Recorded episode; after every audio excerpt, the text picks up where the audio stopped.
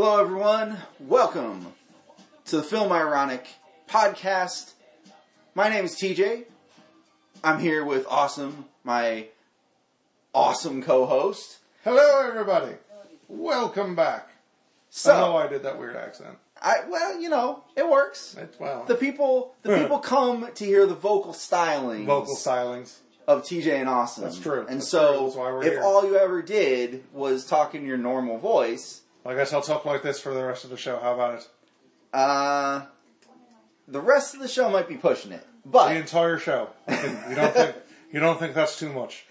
I do a little bit. I think it's a little too much. Do I get to yell freedom at least at one point? Well, you can go pretend for like it. Like there's a mule pulling off me cockles. You can do that right now if you would like. If you want, I kind of just want to watch Braveheart now.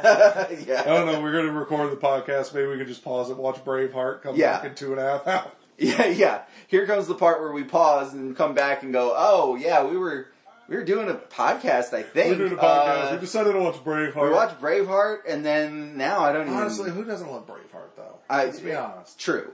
If we're doing a like. Mel Gibson's like weird anti-Semitism aside, right? Which again, you should don't be anti-Semitic, right? Okay, yes. John. Everyone out there, don't be anti-Semitic. Yes, dude, but Braveheart's my shit. Yeah, dude. This is a good movie, and if you can put aside your personal feelings for the main actor, it is worth a watch. If we were doing an episode on the top films called Braveheart, it would be number one. But we're not. We're not doing that. You want to tell the world what our episode's about today? Sure. Let's talk about that. So, if you have ever checked out FilmIronic.com, which if you haven't, you very much should. Cheap plug. FilmIronic.com. For days. FilmIronic.com. You would know two things about me. Yes. Only two things. Pretty much only two things. There's really not much else you can tell about me from what I write because, like, I'm a really very uninteresting person. There's only two things that you should know about me. He likes AEW. I do like AEW. Wrestling. I like wrestling. Yes, I like professional wrestling. And I like video games.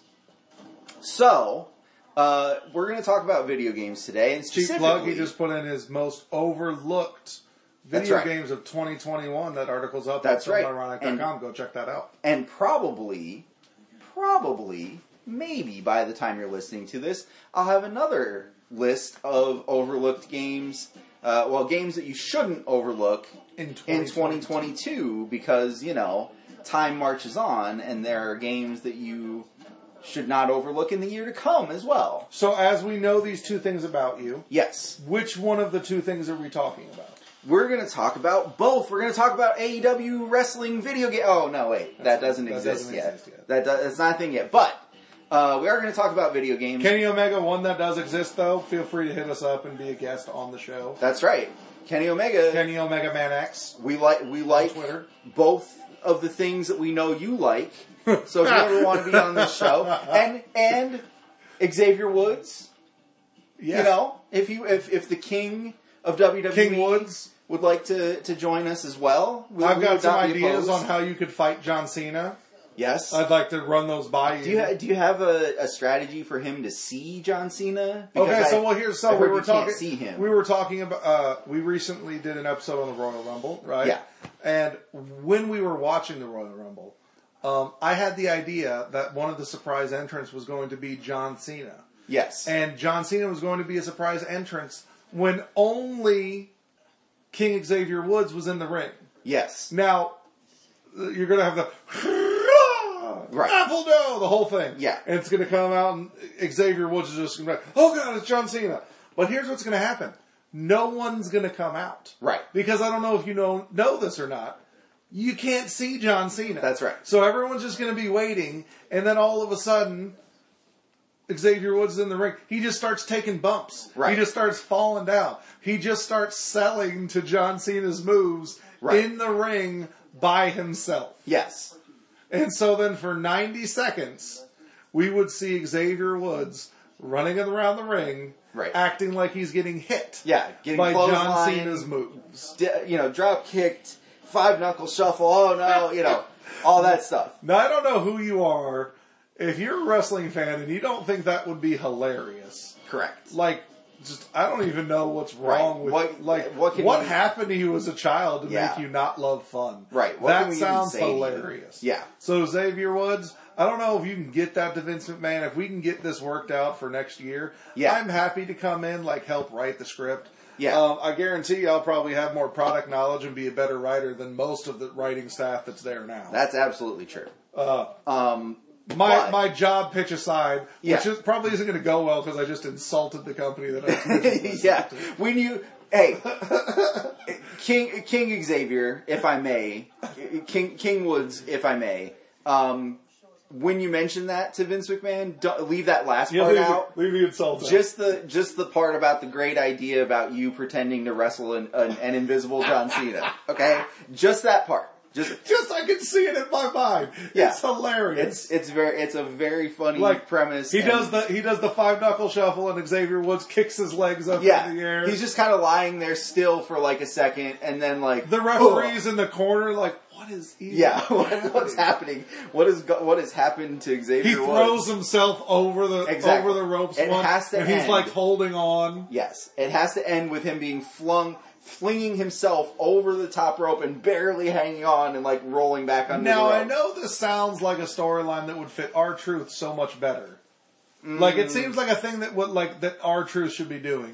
But if I've learned anything about Xavier Woods, I almost called him Kofi Kingston. It's fair. They're the New Day.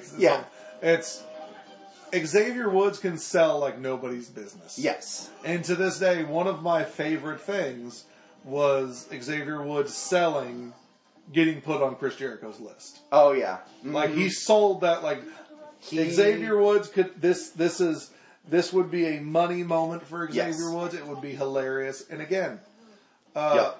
You talk about Xavier Woods. Hit us up on Twitter at FilmIronic or at TJ and Awesome. Yep, and I'd be happy to discuss this. Yeah, we would be more than happy to and to discuss fair compensation for pitching this idea to a multi-million-dollar company. Yes, you know, let's be real here. Anyway, but yes, I don't want to talk about the Royal Rumble or the WWE. It's going to make my soul sad. But. Aside from liking professional wrestling and video games, like Kenny Omega and King Xavier Woods, we're gonna talk tonight about a video game franchise that's you may have heard of. It's close to our hearts. It's been around for a little bit. We both really enjoy it. We're gonna be talking about The Legend of Zelda. The Legend of Zelda. That's right. And I'd like to point out. First, before we go any far, Zelda is not the character you play. That's fools. Correct. The one in green with the hat, usually. That's not Zelda. That's not Zelda. That's Link. Hold on, I'm taking notes here because this is new to me. I did not not Zelda. Not Zelda. Okay, all right. And Zelda's is an X or is it a Z? Okay, okay. Sorry. Yes, it's something I am an expert at. Zelda is the princess. I know very much about this. You're trying to save. Yes, I know very much about this franchise. Anyway, it's different. I kid. I know. I have played.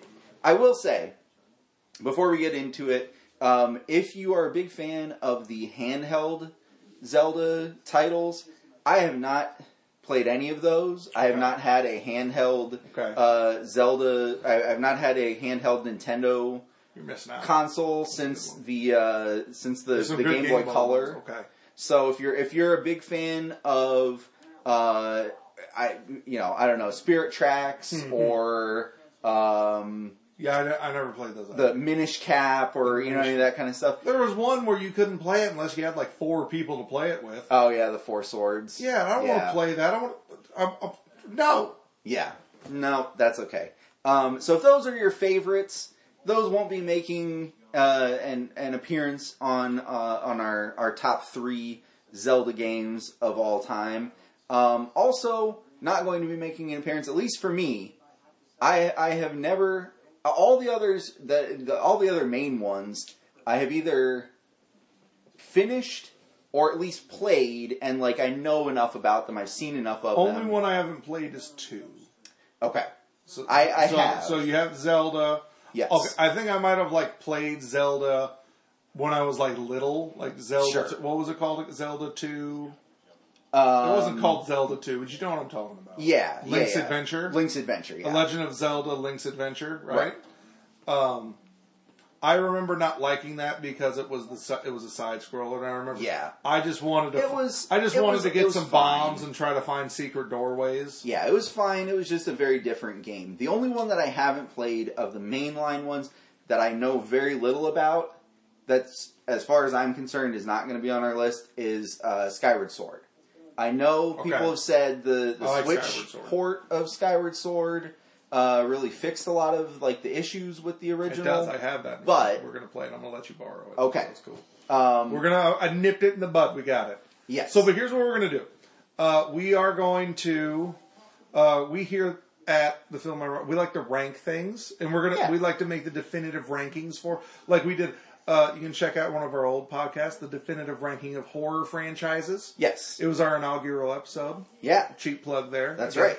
So we're going to rank the top 3 Legend of Zelda games, to where if you haven't played Legend of Zelda or you haven't played in a long time, and you want to get back into it, or you're just interested, right? Yeah, these are the top 3. These are the ones that are the most recommendable. Yes, the best ones to play. We're also each going to give an honorable mention for ones that don't make our list. Right. Okay. And this is going to be very scientific. Yes. We're bringing back we're going to deep cut here. Oh. I'm bringing back the Jariputer. Oh yes. 8047. It's a new version. Mm-hmm. Chris Jericho let us borrow it. Mm-hmm. So the Jariputer 8047. Yeah, huge news. Yes, it's here on the Film Ironic podcast. Yes. We have the Jariputer once again. Yes, he had taken it back. Yeah, but he's willing to, if I'll stop like trying to DM him. He said we could. Okay, that's good. That's progress. I said no promises.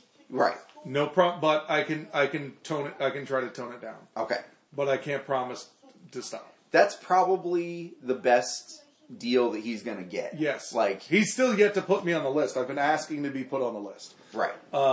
Which I think is I don't know. But either way, we're going to get there. Jariputer's here. We've put all of our thoughts, ideas on Legend of Zelda. Yes. And they have spit out what our personal favorites are based on our preferences, our play style. Yep. All those sorts of things. Okay. So, let's get into what are games that, when I say The Legend of Zelda, immediately spring to mind, immediately you think of as like, this was one of the best, or one of the ones that I feel like every Zelda fan, or every video game fan, even for that matter, should play. Am I taking this one first? Yeah, go ahead. Okay. Throw one out there. Ocarina of Time. Okay. Classic. I think, so I will tell you, so for me, 1996... was the first time my parents bought me a video game system of my own that I didn't have to share with my jerky big brother, who's 6 years older than me. Mm-hmm. Before that, like, I remember we had a Sega. Okay. Sega. Yeah. I love that sound. Yeah.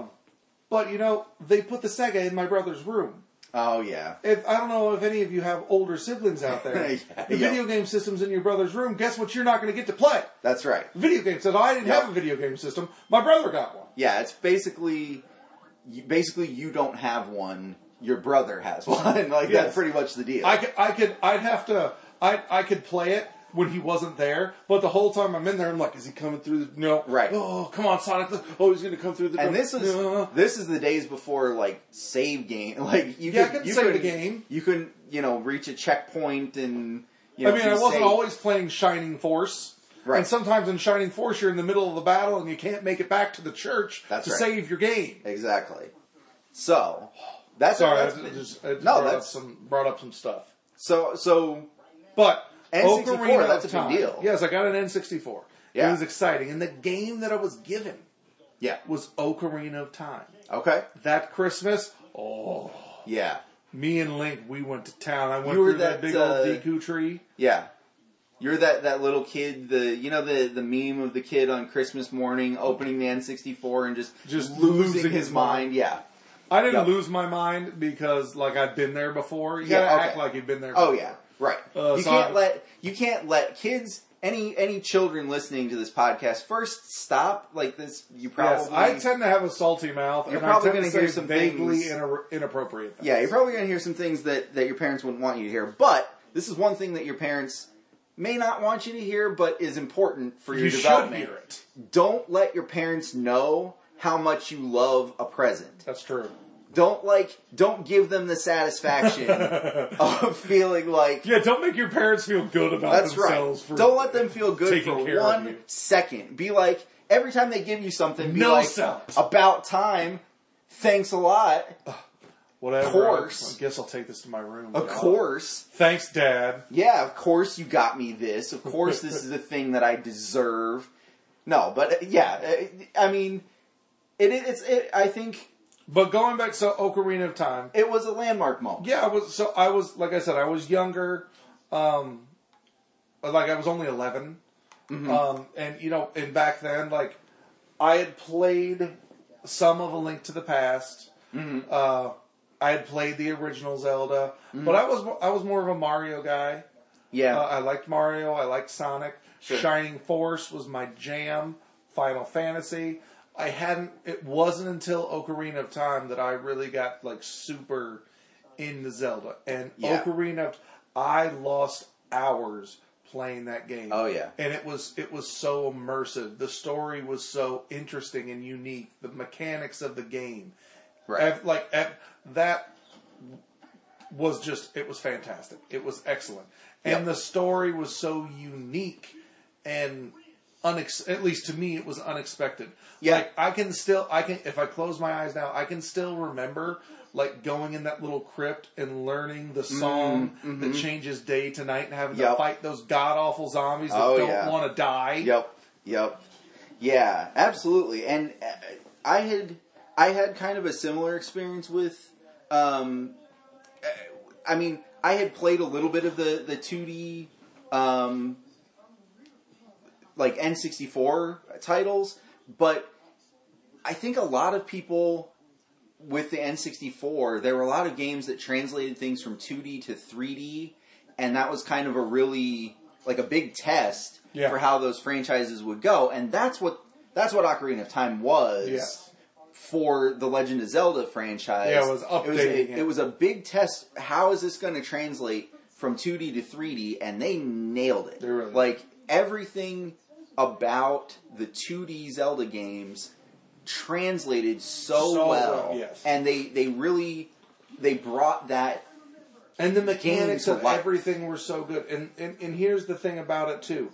It was challenging in a way that games today aren't challenging. Right. So a good example I like to use is World of Warcraft. I don't play World of Warcraft anymore, though I did. I think most people in the gamer realm can say at some point they've dabbled in World of Warcraft. Sure, yeah. But I'm back in the day, but which, as Dane Cook would say, was a Wednesday. Back in the day, it's always a Wednesday. Yep. I'm talking not Vanilla WoW. I was BC, Burning Crusade. Ah, okay. Mm-hmm. And it was fun. There was a challenge to it, but then people hit a wall, and then they started whining that it was too hard. So you know what Blizzard did with the next one? Right. Wrath of the Lich King. Everything we're just going to nerf everything and it's all easier. Right. It'd make it easier. Yeah. Right. No, thank you. And it became not fun, and shortly thereafter, because it was just so easy, like, there was no challenge to the game anymore. I'm essentially just going and hitting a button and doing these random things just to do them. It was rote, and it was by the numbers, and it wasn't fun anymore. Zelda, Ocarina of Time, was everything that wasn't. Right. Like, I remember, like, the adult, the water temple. Oh, yeah. Oh, God, the water temple was so hard. Yeah. I spent weeks, I don't remember, because I was 11. Yeah. But... I remember spending so much time getting so mad, and I had that. But it was a stupid fucking book. Mm. Damn it! There's PG-13. That's my one. That's the one per episode. That's my F-bomb. Yep. I had that Nintendo book.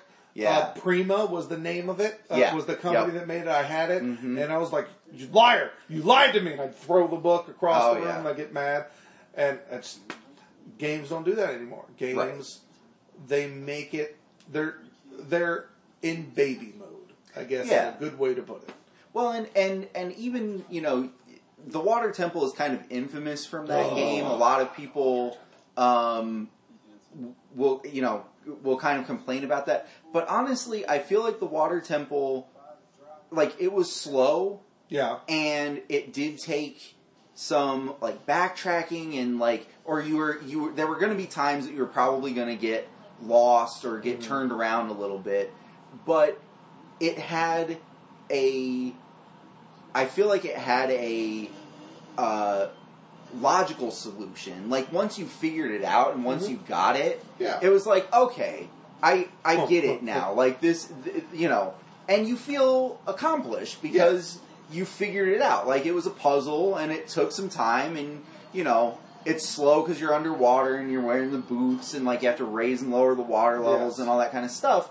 But other than that, like, it, once you figure it out and once you get it, it does feel good that you're like, okay, I figured it out and I got it. You get this sense of accomplishment, right? And that's what games, like, and it's something that's been lost in modern day games. Like, I talk to my kids sometimes, you're just so old, Dad. You're old, Dad. And I'm like, so here's what I hate about modern day gaming. It used to be, I could buy a game, and I would go to the store, I'd give them my $60, and they would hand me this plastic container that had a disc in it. Mm-hmm. You know what was on the disc? The game. It was the game. Yeah. That's all that was there. Right. And so when I bought that disc, you know what I had? A game. I had the game. That's right. And I had the whole game. Right. I didn't have a piece of the game. Right. I didn't have, like, a fourth. You didn't have a disc that has, you know, the starting code. And then it wasn't just like a 40 key code, gigabyte download that you have to get the rest of the game. No, I just had the game. Right. It was on the disc. Yep. The way games work now, I go there. I'm essentially just buying like a key. Yeah. It's like, this game is the key to unlock the game. We're going to download it, but you only have half the game. Right. You're going to have to buy the other half of the game through DLC. Right. Well, hold on a second. But I just bought the game. Well, you bought a part of the game. Yes. You bought the standard edition, you noob. Listen, I don't want the DLCs. Well, then you're not going to get to play the whole game. Also, you're going to have to buy all this extra nonsense to actually make yourself, like, viable and contend in the game. Whoa. Right. So not only am I not buying the whole game, I don't even have all the stuff in the game to use. No, you're going to have to buy the stuff extra. Why? So this is why I don't want to play video games anymore, because I want to pay $60 and I want to have the game. Right. I don't want to pay $60 and then have to spend another $400 to play the goddamn game. I want to just play the game. Yeah. And with Zelda, I can go find my N64. It's in my garage. Exactly. I know it. I can go find it right now. I can find the Ocarina of Time. I know I still have it. And you know what I'll have? The whole game. The whole game. There's no DLCs to get. There's no extra add-ons that are going to make me better because I want to pay $5 and then someone's going to be able to murder me that much faster. And even playing field, even keel. I've got the whole thing, $60, ready to go. Right, and it's a complete experience. Can we bring this back? I almost said the F word. I stopped. I heard it. It was on. I stopped, and that doesn't count. That is restraint, folks. That's restraint. That doesn't count. Self control. But yeah, and I feel like Ocarina of Time is one of those experiences that is fun in and of itself, and it doesn't have to... Doesn't need all that extra stuff. It doesn't need extra stuff, and it doesn't require you to sort of just do repetitive, grindy stuff to take up more of your time. Like, even though it is... A lot of the stuff is very similar, and it can get repetitive, but the story helps separate it, and it feels different. Yeah, there's motivation behind everything that you're doing, And each time you get a new item or, you know, you have new skills and things that you can use, like, you feel like you're progressing, you feel like that's going to allow you to do things. And, you know, that's kind of a hallmark of the series as a whole, but really, you know, Ocarina of Time, like, each time you move, you know, you get into a new area and you have new, you know, things that you have to accomplish, you know, you feel like each time you check off one of those, you know, the water temple or, you know, each of the areas of the game, you feel like you've accomplished something. You feel like, you know, it took me some time. I had to, like, figure it out. I had to, you know, use my my items and everything, but I got it. In the end, I got there. And so, and I figured it out. For me, and again, just going back to my personal attachment to it, Ocarina of Time is the first game that I remember beating. Yeah. Like, it was... Like, I know I've beaten other games. Like, I know I beat the Mario... Like, I've beaten all the Mario games. I've beaten... I don't think I've ever beaten a Sonic game. Sonic games get way too repetitive, and they've always gotten way too repetitive. Oh, sure. But I've Shining Force... I remember, I know I beat that, but the very first game that I can remember actually playing through to the end, getting to the very end, and having like this sense of accomplishment and even kind of like a catharsis at the end of it was Ocarina of Time. So for me, that's always going to stick out. Yeah, absolutely. I agree. That's definitely on the list. I would say that's definitely going to be on the list. I'm going to jump us ahead quite a few years in... Where are you going? I'm excited. Legend of Zelda history, and I'm going to say Breath of the Wild. I think Breath of the Wild should be on our list as well. Breath of the Wild... So you're like Breath of the Wild, you think is top 3? I think it's definitely top 5. I would put it in the top 3, but I could be convinced not to, but... Well, here. Okay, tell me, what is your reason? As far as games that are recommendable to Legend of Zelda fans and games that are recommendable to just video game fans in general, Breath of the Wild has, for Zelda fans, it has a lot of familiar elements to it. And for video game fans in general, you've probably played open world games, you know, as we were kind of talking about, right? Modern games tend to do this very open world, and they sprinkle the same, you know, 3 or 4 side quests all over the place, and you do the same things over and over again. I still have nightmares about Elder Scrolls Oblivion. Okay. I remember I got my Xbox 360, I was super excited. The commercials for Oblivion looked awesome. Yeah. And then you find out that Oblivion is just the same, like, 8 bits of animation just overlapped over and over again. Yeah. And I remember I went through one of those stupid Oblivion rings, and it took me, like, 2 days to beat the whole thing. Yeah. And then I went and I found another one, and it was the exact same thing I just did. Right. And I remember I've never played that game since. Right. I still have it, just as a reminder not to fall into those traps. Not to Sometimes I look at them, not today, Xbox. Right. And I think, you know, a lot still of... Still haven't played Elder Scrolls just because that left a bad taste in my mouth. Yeah. Although I'm told that that's nonsense and I need to just play the game. That it's fantastic. Some wounds are too deep. You just can't... I get it. There are some games that you just... You give it the old try and you just kind of bounce off it and... That just kind of ruins the franchise. I do though own Elder Scrolls. I've just never played it, so they have. Okay. They got my money. They got your money. They got my wife's money. My wife bought. Well, okay, so. There you go. But her money is my money, so that's essentially about myself. What's yours is hers, and what's hers is yours, and that's marriage, and that's anyway. That's but I think a lot of games, like open world games, tend to have that sort of thing. You know, Ubisoft has this formula for, you know, Assassin's Creed games and for, is it Far Cry? Did they do Far Cry or...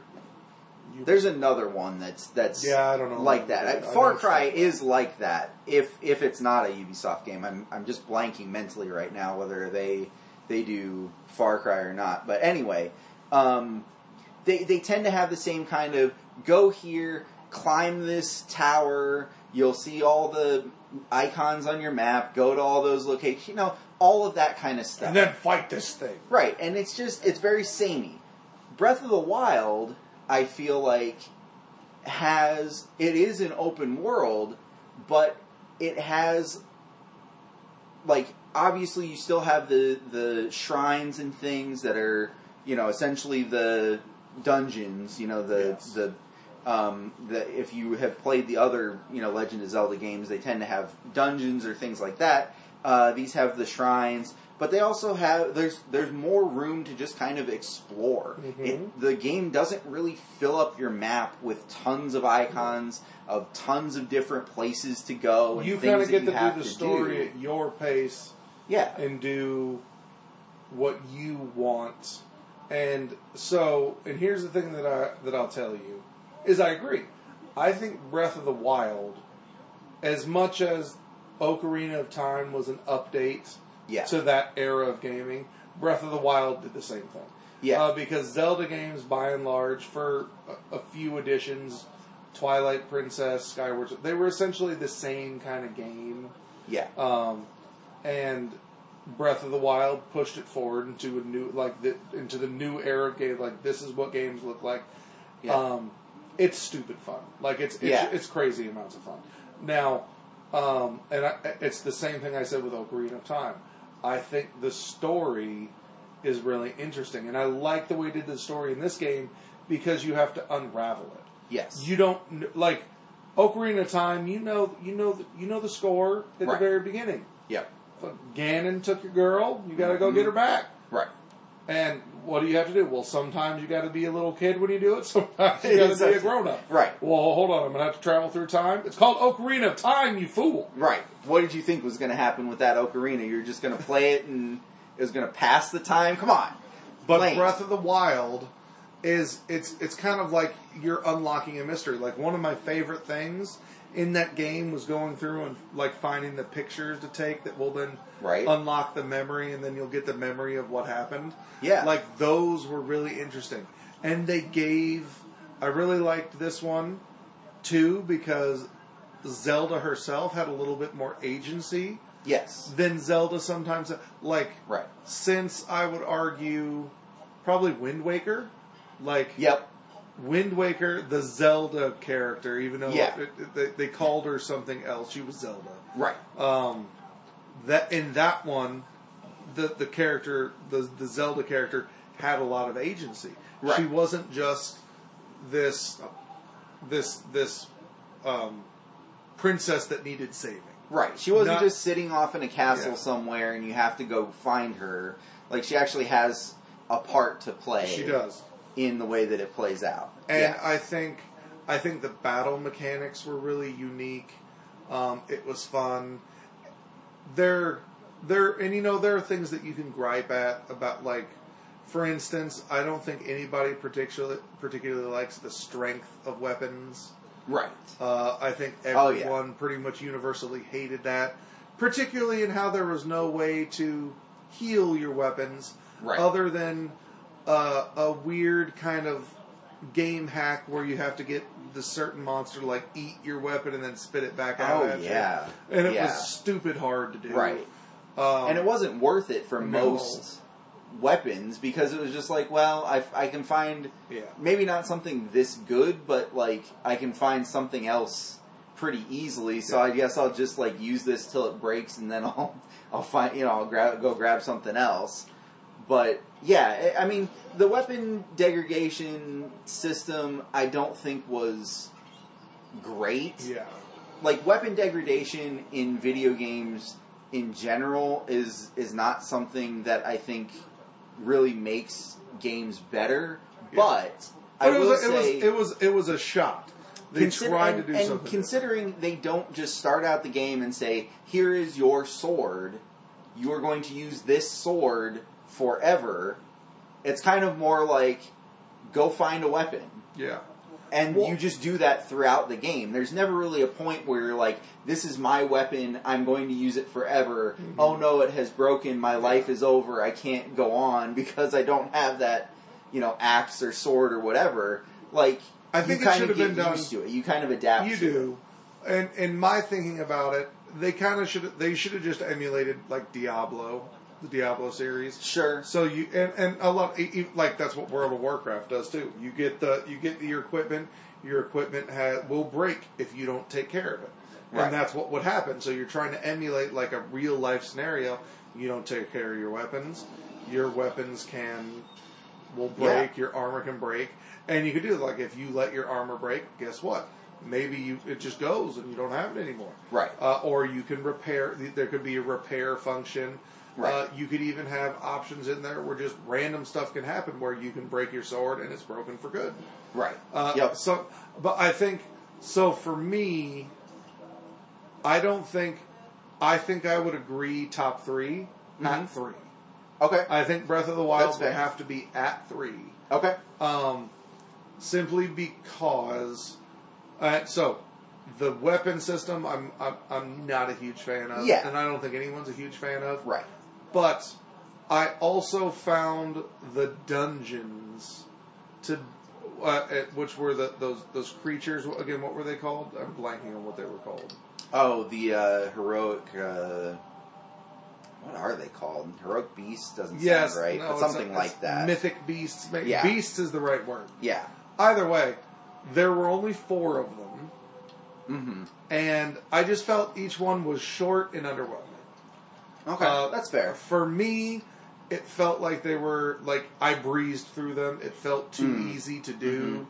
Mm-hmm. I think the puzzle aspect kind of fell away, even though it was still there. Yeah. The puzzles tended to be the same kind of... They weren't really like the puzzles anymore that were in the older ones. So, sure. As much as I really liked the open world concept, and they did that fantastically, yeah. I liked how immersive the world was. I liked how many side quests there were. Mm-hmm. I loved the kite flying. That was awesome. My favorite thing was jumping off of a really tall thing and seeing how far I could go. Yeah, shouldn't be gliding. As fun as it was. Yeah. It was, or even just. Like, some of the, like, little things that you can just do in the game. Like, I remember there was a, there were points where I would just find a group of enemies and be like, I just want to wipe, like, let's find an interesting way of, like, wiping these guys out. Can I find a boulder somewhere and I can throw it down a hill at them? Or I can, you know, there's a, you know, an explosive barrel. Can I, like...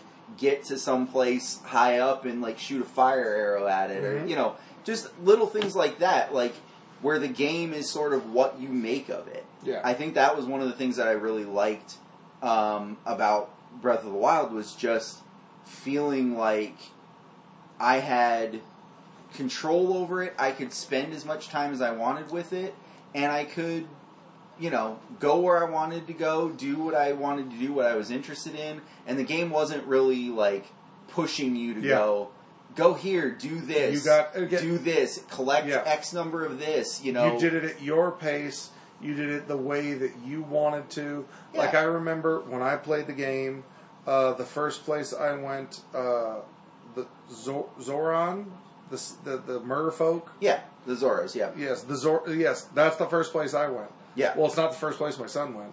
Yeah.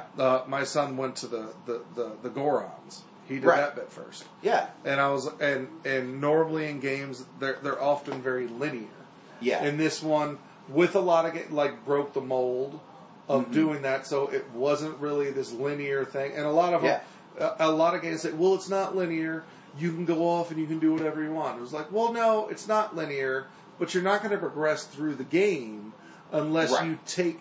Like, you have to go back to the main storyline quests and do the main story. Like, you're just talking about side quests. There's still a linear story chain. Yes. But not so in this game. You could do it in the order in which you found it, I guess. Yeah. Which is why I did it. I remember I was just riding a horse down a way, and then all of a sudden, one of the merfolk popped up. Yeah. And he was just in the thing. He was the prince. He was like, hey, I need your help.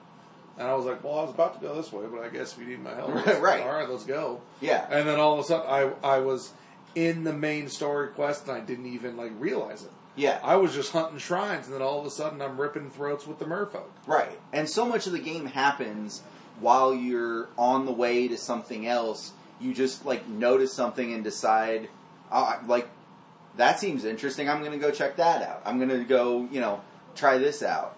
Like, so much of what happens is I'm intending to go here, and then I get sidetracked, and it's like, okay, I'm going to do this, and then I'll get back to that. And, like, I feel like that's a really cool mechanic, and I feel like that's pretty unique in the Zelda, yeah. you know, in the franchise, where it's very freeing, and it's mm-hmm. very, you play it at your pace, you go where you want to go, you can try stuff out, and, you know, because it's very physics-based, things just kind of work the way that, you know, if you think, I wonder if this would work, it probably does. Like, yeah. I'm going to roll a spherical bomb down this hill, and then I'm going to explode it. Let's see what happens. I mean, obviously, like, this was a while ago, but my family and I were driving through the mountains, and yeah. it was raining, and my oldest son, in some ways, said, Dad, we really shouldn't stop and try to climb these mountains, we're just going to slide down. Right. And I was like, what are you even talking about? Yeah. Like, well, you can't. Like, if we try to climb the mountains now, we're just going to fail. I'm like, if we tried right. to climb the mountains when it wasn't raining, we were going to fail anyway, yeah. I don't think the rain was the thing stopping us from climbing the mountains. Nope. But for Link, who is not Zelda, remember, yeah. it does matter. It does. He can climb those mountains when it's dry, but when it's raining... Yeah, if it's raining, he's just going to slide down, so he doesn't climb the mountain when it's raining. That's an important life lesson. So good. Here. So now we've got Ocarina of Time. Yep. And we've got Breath of the Wild. Yep. I think that we're going to be of a similar mind as to what the other third one of what our third in the top three should be, and we can arrange them here in a bit. Yeah. I think we're going to say the same thing, but I don't know. All right. So I'm curious. So you what if you got to choose what the third option here would be? What would you choose? Well, okay. For you personally, I think in my top three, the other one would be Wind Waker. Wind Waker, okay. I really liked Wind Waker a lot. That's one that I could go back to and play like numerous times. Like that's one of my favorite. So I was off. I was 100% wrong. I'll say this though. I know that Wind Waker is somewhat controversial for, like, Zelda fans because, you know, we had just had Majora's Mask. Yes. And they had kind of teased, I think Nintendo had some, like, promotional material with kind of a darker kind of vibe to it. And then they went real, like, cel-shaded and cartoony and all that stuff. So I get that that's maybe... They had to fit the GameCube. Yeah, and I get that that's maybe not for everyone, but it is one of my favorites. But I think I know where you're going to go with it, so I wanted to throw that one out there. Well, so now I know. So now I'm curious. What do you think? Where do you think I'm going? I want to know. What is your guess for me? I mean, my guess is Majora's Mask, but yeah. That's a solid guess. Here's the thing: I didn't like Majora's Mask. Okay, that's fair. I did not. I found the mechanic of the masks to be tedious. And to be unpleasant. I'm kind of with you on that. Like, I get that Majora's Mask was a very good game. It wouldn't be in my top five either. No. So, I think I would never say that Majora's Mask is a bad game. No, absolutely not. But what I would say is that it was underwhelming. It was an underwhelming follow-up to Ocarina of Time. That's fair. I think for people who are as big fans of Ocarina of Time as we both were, and kind of our kind of generation, I think some people who were, you know, who played Majora's Mask right after Ocarina of Time were just kind of like, this is cool, and I like this, and it's new and different. But when do I get to do the Zelda stuff? Right, but at least a few of us kind of had that reaction of like, this is... Like, I thought the villain... Like, it was unique. I thought the villain was really cool. The mask thing at the start was really interesting. And then it got very old. It just got... Like I said, it was very tedious. And it really made the game not fun. But I think For me, the problem was the expectation following up really the masterpiece that was Ocarina of Time. Yeah. And I get it. It's the classic. So how do you follow up The Godfather? Well, you give me The Godfather 2. Is how you follow it up. Sure. And what is The Godfather 2? Well, it's not... It changes things so much. It really changes the formula from The Godfather. And that's kind of like... I think that's the path that they went. But sometimes when you do that, you're just taking a big swing and sometimes you miss. Yeah. And there was enough original Godfather in The Godfather 2. Right. But it was really changed significantly to keep everyone happy. Yeah. So it took the best parts of the first Godfather film, but it added on to it, morphed it into something different that was just as good, if not better. Yeah. I think most people would say that The Godfather 2, Part 2 was better than Part 1. Yeah. I think I'm in the minority of thinking Part 1 I'm with you. I think better. Part 1 is better, but I can certainly understand, and you know, to your point, Part 2 stands on its own as well. Yes. It's not one of those that, you know, you don't really have to go back and watch both of them in order to appreciate Part 2. If that's the one that you really like, you can go back and just play, you know, you can go back and just watch that. Same with Ocarina of Time and Majora's Mask. If you prefer Majora's Mask, you can just go back and play that and enjoy it because it stands on its own. Mm-hmm. But if you prefer Ocarina of Time, you're probably not going to vibe with... And having them connected, and they were connected, it was a direct sequel. Yes. It was the first second direct sequel, rather. Sure. That they had done. And it was the first one that they had done since the 80s. Right. And everyone I think a lot of people had expectations for what that game was going to be, and then it just wasn't what they wanted. Right. I think that might have been the problem. So it became, for some people, was just very divisive. Yeah, you had such high expectations coming off the masterpiece that was Ocarina of Time that then if it didn't quite meet up to those expectations, you might be kind of let down. Yeah. So I agree. So actually where I would go is A Link to the Past. Okay. Yeah. So you have the original Zelda game, which is really kind of revolutionary for what it was. Yeah. But I don't think it has a lot of replay value. Sure. Right? Oh, yeah. So I think playing Zelda is one of those things that you do so that you can say that you did it. Right.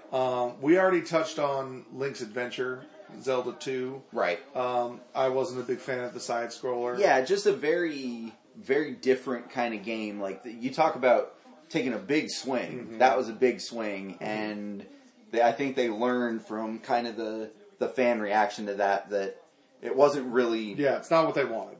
I think a lot of people still found a way to enjoy it, but it wasn't something that... Even the ones that did enjoy it weren't really clamoring for, let's do this from now on. Yeah. You know what I mean? Like, even people who like Zelda 2... kind of wouldn't want it to become the formula for Zelda games going forward. Yeah. And so it wasn't surprising that they kind of switched gears and did things a little bit differently going forward from that. And so then you get to A Link to the Past, which harkens back to the original Zelda game. Yeah. But it updates it. The graphics are all better. Yes. There's more fighting mechanics than were in the original one. Yep. Again, and it goes to the story. It had more story. Yeah. Than the first. Like, it was the first Zelda game that really had like a cohesive like story that you could follow through. Right. And I can go. And it was more family friendly. I think it was more kid friendly. Yep. I think it really reached another audience. Like, I probably would have never picked up Ocarina of Time if I hadn't played A Link to the Past. Yeah, I think. And even though even though Ocarina of Time is the one that really got me hooked, it was A Link to the Past that was my first experience. Yeah, A Link to the Past was the first Zelda game that I played, and I have It's the one that I think that I've gone back to, the even over Ocarina of Time. Yeah. It's the one that I've gone back to the most to play. Yeah. Because I think it's, in terms of the overall canon, I think it's one of the more integral entries. Yes. And it's just fun. Right. It's crazy fun to play. Yeah. There's no other way to put it. A lot of the Zelda games, I think, sometimes are like really serious in nature, even though they're not. Like, they usually have like comedic elements to them, or kind of funny side characters kind of thing. But A Link to the Past just feels like silly fun. Yeah, and it's, you go through the thing, and it's just you kind of breeze through it, but it's really just, it's fun. Right. There's no other way for me to put it, other than to say it's probably, for me, the funnest Zelda game that there is. Yeah, and really, if you've only played sort of more modern, N64 on Zelda games, and you have any interest at all in, like, retro games, go back and play A Link to the Past. Like, I would almost recommend that as a starting point, and then maybe go play the original, because... Yeah, I would definitely not play the original first. Right. The original gets very hard. And I think you're really going to feel the age of the original more than A Link to the Past. It's like trying to go back... It's like playing Final Fantasy VII Remake, and like, I really like these Final Fantasy VII games, and then trying to go back and play Final Fantasy I. Right. You are going to be in for a culture shock, my friend. Yeah. It's gonna be rough going. Night and day. It's gonna be a very, very different experience. But it's worth playing. I mean, I'm never gonna tell anybody don't play the original Legend of Zelda. But it's a classic. But play it tomorrow. If you work. Play Zelda. Yeah. Call in sick tomorrow. Like Larry, because I know there's somebody named Larry listening to this who has never played... Larry, David, Glenn, Chase, all of you. Yeah. Call into work. Play Zelda. But if you haven't played A Link to the Past... Play Zelda while you're watching the Link cartoon. Oh, that would be... Yeah, let's double up all the Link experience. Yeah. So... If you haven't played the original Zelda and you haven't played A Link to the Past, start with A Link to the Past. Yes. That would be my recommendation. It's going to be an easy transition because it's going to get you used to the elements that you're going to be playing with. Right. And there's going to be things that are familiar. If you've played, more modern games, you're going to kind of see things and go, oh, okay, this is where that kind of comes from. This is, sort of the template for that. But it is a worthwhile experience in and of itself.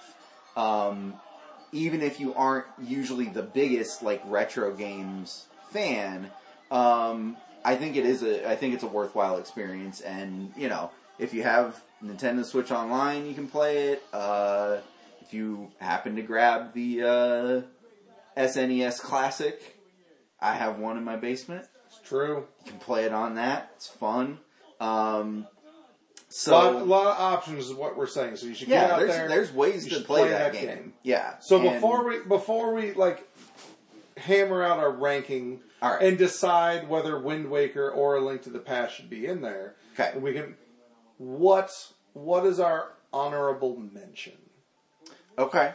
So a game, the Zelda game that you really like, but you wouldn't necessarily put in the top three or top four, as we might end up finding. Sure. What game would you choose? Well, so I would say Wind Waker for sure. If it doesn't end up in the top three, it would definitely be in my top five. The other one that would be in my personal top five is Twilight Princess. I really like Twilight Princess a lot. I feel like if Majora's Mask is like the emo younger brother of Ocarina of Time. Yes. Twilight Princess to me is doing that kind of darker, a little bit more emo story, but doing it better. Yes. Like even taking that up a notch. And I think that was the thing that I really liked about it. I liked that light world, dark world. I liked the wolf Link. I like Midna. And I like the familiar, you know, characters and settings, but just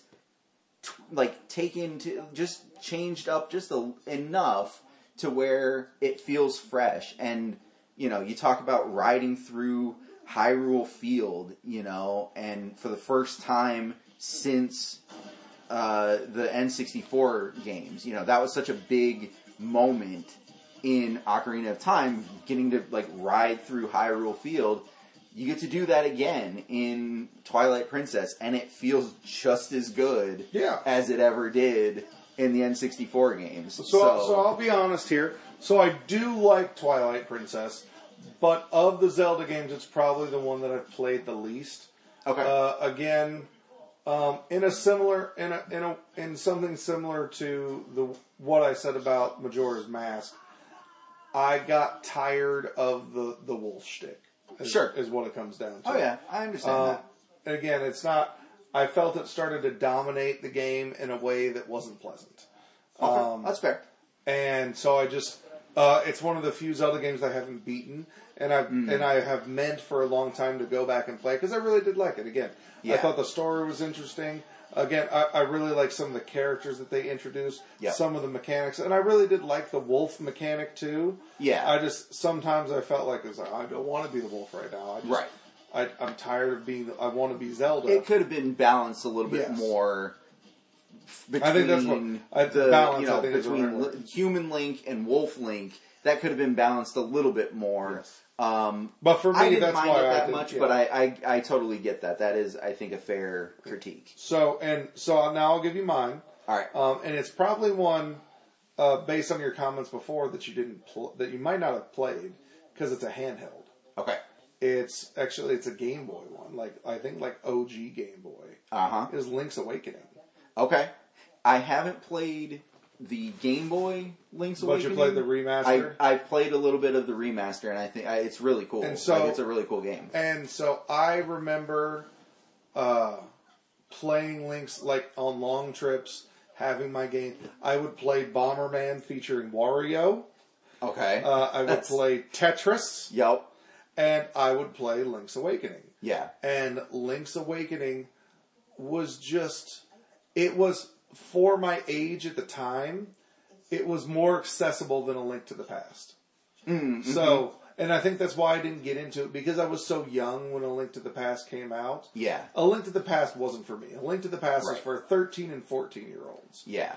That wasn't me at the time. Yeah. But Link's Awakening was for me. Mm-hmm. The story of Link's Awakening, and then I've played the remaster that they released. Yeah. And, all those nostalgic feelings that I had, and I remembered those car rides where I would play the game. Yep. And the story is very simple, is very straightforward. Good triumphs over evil, good will always triumph. But I like that kind of, existential thread that is in that game that really is very inherent in... Zelda games, idea, this is all just a dream. Right. Are we real? Well, what does it matter? Do you think we're real? Right. If you think we're real, then we're real. Yeah. And I remember, that girl who, thinks he's cute, and, they're, kind of, romantically, and, he, it's very clear that Link cares for this girl, and at the end of it, he kind of has to make a choice between her and that world and everything else. Yeah. And you can tell in the game, it's very subtle, but you can tell, it's hard for him to do it. Right. There's a big part of him that doesn't want to vanquish, the darkness, the Ganondorf, the evil that's there. But he does it anyway, trusting that they are real, and eventually they'll somehow make their way back to each other. Yeah. And it's just... I remember being so thoughtful and so... Yeah. It's a really, emotional story, and it really does, even though, in kind of the canon of the Legend of Zelda franchise, it's kind of just a side story, essentially. But as far as for the character of Link... yeah, it does a lot for him. Like it's a also big... there's a bunch of weird Mario elements. Yeah, exactly. Which, again, and we'd be remiss if we didn't point that out. Yeah, and again, being that chain age, chomp just in somebody's front yard, like they had the flowers spitting the fireballs. Yeah, and I'm like, what are you even talking? This is so... Mario. Yeah. Is that Mario in Zelda? I'm all in. Let's go. Yeah, this is pre Smash Brothers, where like Nintendo franchises didn't really get together. Yeah, they didn't hang out. There wasn't really much cross pollination between other than Bomberman and Wario. I mean, yeah, there was always some, but like this was that was a big deal. Like if you grew up playing Mario, like you would see these things and go, "Hey, I know that. I recognize that. Like those are cool moments for sure." So I don't think that it wasn't revolutionary in terms of gameplay, even in terms of story. Yeah. But that existential thread that is prevalent in all the games to some level was just so apparent there. Yeah. And then replaying the remaster of it, it's such a poignant story, I think. Yeah. That it's just at the end of it, you're like, oh, like you kind of want to like not do it. You kind of want to not go through with it. Part of me just wants to, I'm just going to save the game here. It'll always exist. And the dream will always be there and they'll be real. Right. They'll always be together on that save file. Yes. And I don't even need to finish. It's like Final Fantasy VII. It's like you have a save file where you never go forward and Eris is always alive. Yes, exactly. If you didn't do that, then you're dead inside, and I don't know why you didn't do that. Right. But I think so. I would definitely not say it's top 3. I probably wouldn't even say it's top 5, for being honest. But that one is just, it's really close to me. Yeah. I really like that game. As a personal... It's important. Honorable mention, I think that's... Yeah, I think that's important. Like, we each get our own personal pick as an honorable mention, so I think that's a good choice. I can see, even if it wouldn't be in the top 5, it belongs as a recommendation. Go out and play the remaster of that game, like...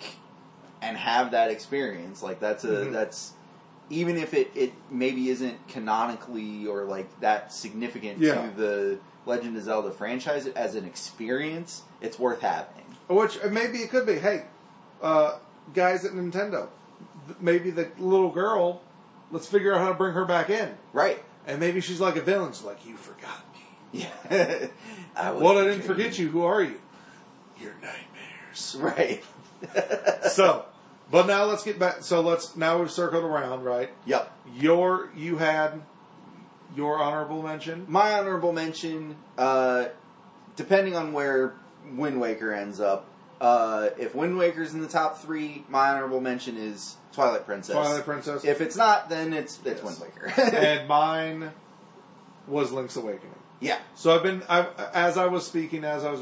been giving some thought about this. Okay. I think, so let's go number 1, and I think it's very clear for us both. I think Ocarina of Time, it's clear for the two of us that's number 1. For sure. Yeah, so, that would be my number 1, I think, together. Yeah. That's the one that, again, if you want the quintessential Legend of Zelda experience... That's the one. Go back and play that. If it has everything that you're going to want from Legend of Zelda. Yeah. If you're looking at the entire catalog of Legend of Zelda games and going, I don't want to play all those games. I just want to play one. What's the one I need to play? First, rethink that because they're all great. But 2, if you're really committed to just playing one, I think Ocarina of Time is the one that I would recommend. Absolutely. It's the one... that I would say it's got the best parts. That's gonna give you the story, best. Yeah, the best experience, gameplay. And it's gonna be the most representative of what Zelda is. Exactly. I'm right there with you. So number 2, and I think number 2 simply because we both agree that it should be top 3. Yeah, I'd say Breath of the Wild. Okay, we were both we were there together. Yeah. So number 1, Ocarina of Time. Number 2, Breath of the Wild. Yep. See, and now we come down to it. Yeah. I think I would say number 3 should probably be A Link to the Past, simply because it's not as divisive. Yes, Wind Waker is a little bit more of a divisive choice, and I do enjoy Wind Waker, but I think Wind Waker is a little bit on the lesser side. Though, yeah, it has the most awesome ending to the fight scene. Yes. Like, yeah. Kid Link. So, you're playing this kid game, and I remember the first time I beat it. I was an adult when I beat it, by the way. Yes. I didn't like it when it first came out. It had to grow on me. Mm-hmm. But anyway, so I'm playing this game, and you're fighting Ganon, you're going to town, and you beat Ganon. And then it goes into a cutscene. I'm like, oh, I'm going to watch this cutscene here for a second. And then the cutscene is straight up Link jabbing a sword into his forehead. Yep.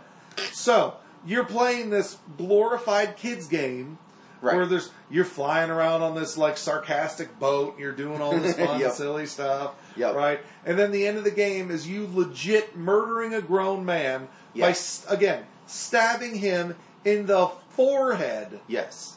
With your sword. Yep. Planting it right there, right between the eyes, like that is some gangster shit. Oh yeah. If ever I've heard it. Yeah. That is, you talk about a satisfying conclusion. Because, like... Wind Waker, by far, has the most satisfying final end boss fight of any Legend of Zelda game. Oh, and I would be remiss if I didn't point out... Fight me if you don't agree. Yeah, and I would be remiss if I didn't point out also, if you're thinking about playing Wind Waker, get the HD... remake, remaster, whatever it's called, because one of the things that a lot of people complain, and I don't remember this being that big of an issue, but the Triforce charts and shards and stuff, apparently they fixed that quest to make it a little less time consuming and a little less tedious, because apparently people didn't really like that in the original. I don't remember that being that big of a deal, but I feel like if you want the definitive experience, that's the one to get, because they streamlined that a little bit and made that, like, it doesn't kill the momentum of the game as much, I feel like. So it kind of gets you through that quest a little bit quicker, which maybe you wouldn't care, but, just as a recommendation, if you are thinking of picking that one up, get that version of it. I agree with you when you say that, and just in terms of, if I was recommending to somebody, here's the game that you should go back and play, as much as I personally love Wind Waker, I think I would have an easier time recommending A Link to the Past. I think that would be easier... And for me, I think that's what it comes down to as well. I think in terms of the canon, I think A Link to the Past by the fandom as a whole is a little bit more well-respected, a little bit more revered, and, again, I think it's a little bit more essential than Wind Waker, which, again, I think you can kind of put in that realm with Link's Awakening. Yeah. It's really more of a side quest. Sure. Which, again, we'd have to look, because... Nintendo does have a very convoluted timeline. The timeline and the but be that as it may, Historia and all that, I just in terms of gameplay of historical within Legend of Zelda importance. Yes. If you top three, I think we would be remiss by not having A Link to the Past be number three. I agree with that for sure. So that's our top three. Ocarina of Time, number one. Uno. Breath of the Wild, two. And A Link to the Past, three. If you I'm fair saying that Wind Waker, we're just going to do four. Because Wind Waker, I think, is fair to say it's four. Yeah. And I think just kind of as bonus recommendations from Awesome and me, I think, if you want a very cathartic, emotional experience, check out Link's Awakening. I completely agree with you. It's very simple. It's fun. The gameplay gets kind of repetitive, but it's just that very simple story of good defeating evil, but they're just being that kind of reminder that even though good beats evil, good often has to sacrifice. Right. And that existential question of what exists and how what defines existence and what's a lie. It's very, for a kid's game, it's like, what is even happening? Yeah, it's very... That's really a hallmark of the Legend of Zelda franchise. Yes. It really appeals to kids and to families and all of that, and there's a very kind of surface level, go and save the princess, fight the evil, force in the universe. But there's this weird Inception part where there's a top and it's still spinning and we don't know what that means. Right. But you can get deeper with it, and I think that's one of the reasons why it's stuck around with us, and even as adults, it's still something that's worth going back to, because that's always been there. Yes. There's the straightforward action adventure kind of here's what you want to do, but then there's also that deeper level and that extra layer to it that I think makes it rewarding. And if that's what you're looking for, Link's Awakening's got you. But if what you want is kind of like a darker story, something that's a little bit more sinister, I think, might be good. That has some very unique gameplay and introduces some very complex and well thought out side characters. Yeah. Which is something that Zelda didn't always do very well. Sure. But did just top tier. Yeah. Twilight Princess is the game for you. Yeah, exactly. I would, now, just to leave them on, so we've settled this, I would say, if we're going to choose one game that we didn't like, we have to choose one Zelda that we like. I don't need it. I'm not a huge fan. Okay, where do you go? And we don't have to really explain why. And that's okay. Just which one just didn't strike a chord with you? For me, I would say, well, I guess the obvious one for me is Zelda II, Link's Adventure. That's one that I just... I had a decent time with it. I don't think I ever finished it. Yeah. But it just, it doesn't feel like a Zelda game is probably the biggest complaint that I would have about it. It's a good game. It's fun enough, but it isn't an essential. Yeah. It's not one that I... if anybody was looking for recommendations, it'd be pretty low on my list. Yeah. I would say probably any of the handheld ones. Sure. Particularly Four Swords. I did not like the mechanic of Four Swords, of not really being able to play the game unless you had other people. Yeah, that's fair. It's the first one. But I got what they were doing. Final Fantasy hit it really big with that Crystal Chronicles. Mm-hmm. And Crystal Chronicles you could do on your own, but to really make it the experience, you needed to have other people.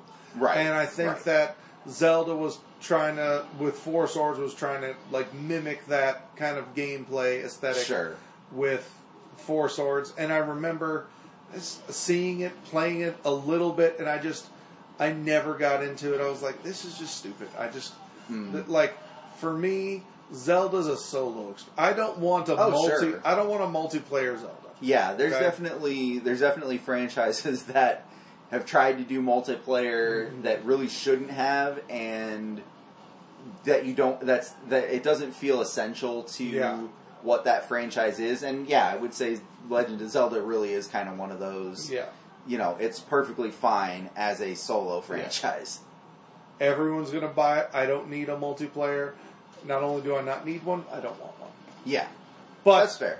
By and large, I think Zelda is one of the most popular and beloved franchises for a reason. Yeah. The games are fantastic, and I want to leave you guys on a positive note. So, again, we're going to go over our top three one last time. Number one, Ocarina of Time. Yes. Number two, Breath of the Wild. Yes. And number three, A Link to the Past. Perhaps the most important game within the canon of Legend of Zelda. Yep.